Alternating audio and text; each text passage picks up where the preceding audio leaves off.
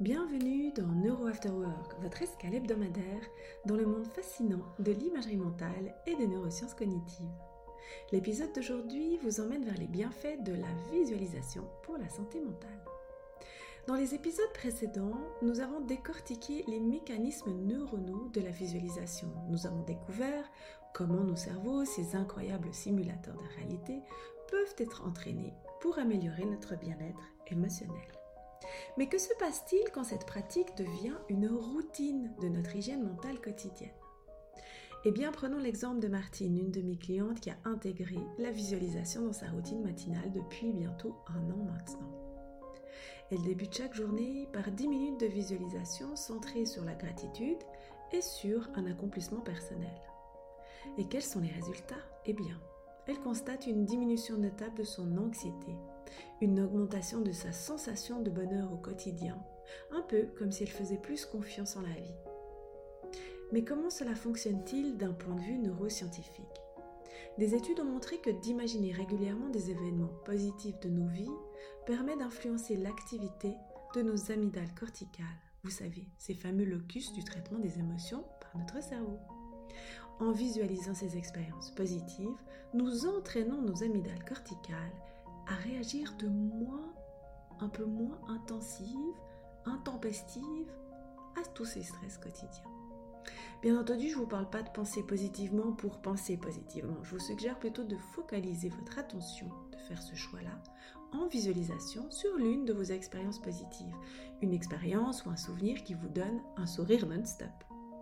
Mais il n'y a pas que les amygdales qui vont ressortir gagnantes. Comme vous le savez à présent, il y a notre fameux cortex préfrontal qui entre aussi en jeu.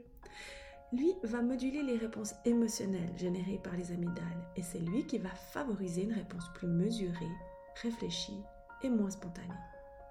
Cela aura comme conséquence positive de vous permettre d'éviter les fameux comportements compulsifs ou impulsifs et de mieux prendre vos décisions futures. Mais alors, comment pouvez-vous approfondir cette pratique et en maximiser ses bienfaits? Voici une piste de réflexion. Choisissez le matin une situation qui vous préoccupe ou qui vous stresse et décidez de la repasser en revue mentalement de telle sorte que vous y voyez tous les aspects positifs et gagnants. Si vous ressentez des émotions désagréables, ne les évincez pas. Elles sont là, alors acceptez-les, mais ne leur donnez pas plus de poids que nécessaire. Bon allez, je vous propose un court exercice.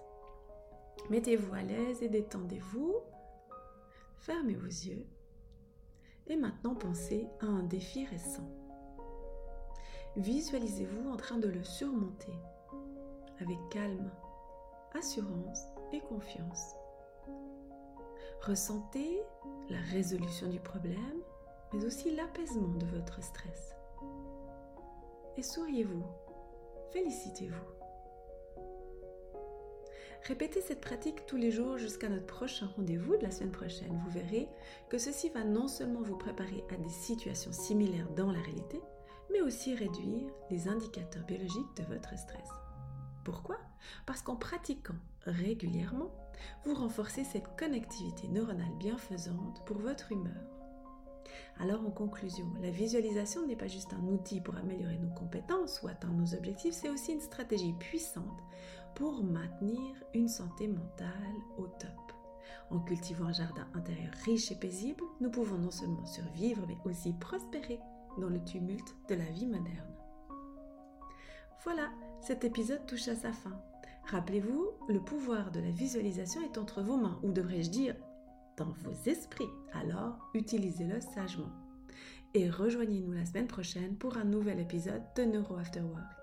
D'ici là, n'oubliez pas, notre cerveau est unique et il est de notre devoir d'en prendre soin.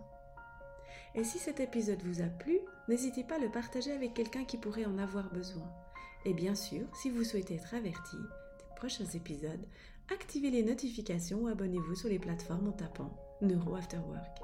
Je vous souhaite un excellent week-end et vous dis à la semaine prochaine pour un prochain épisode sur les neurosciences cognitives appliquées à votre quotidien.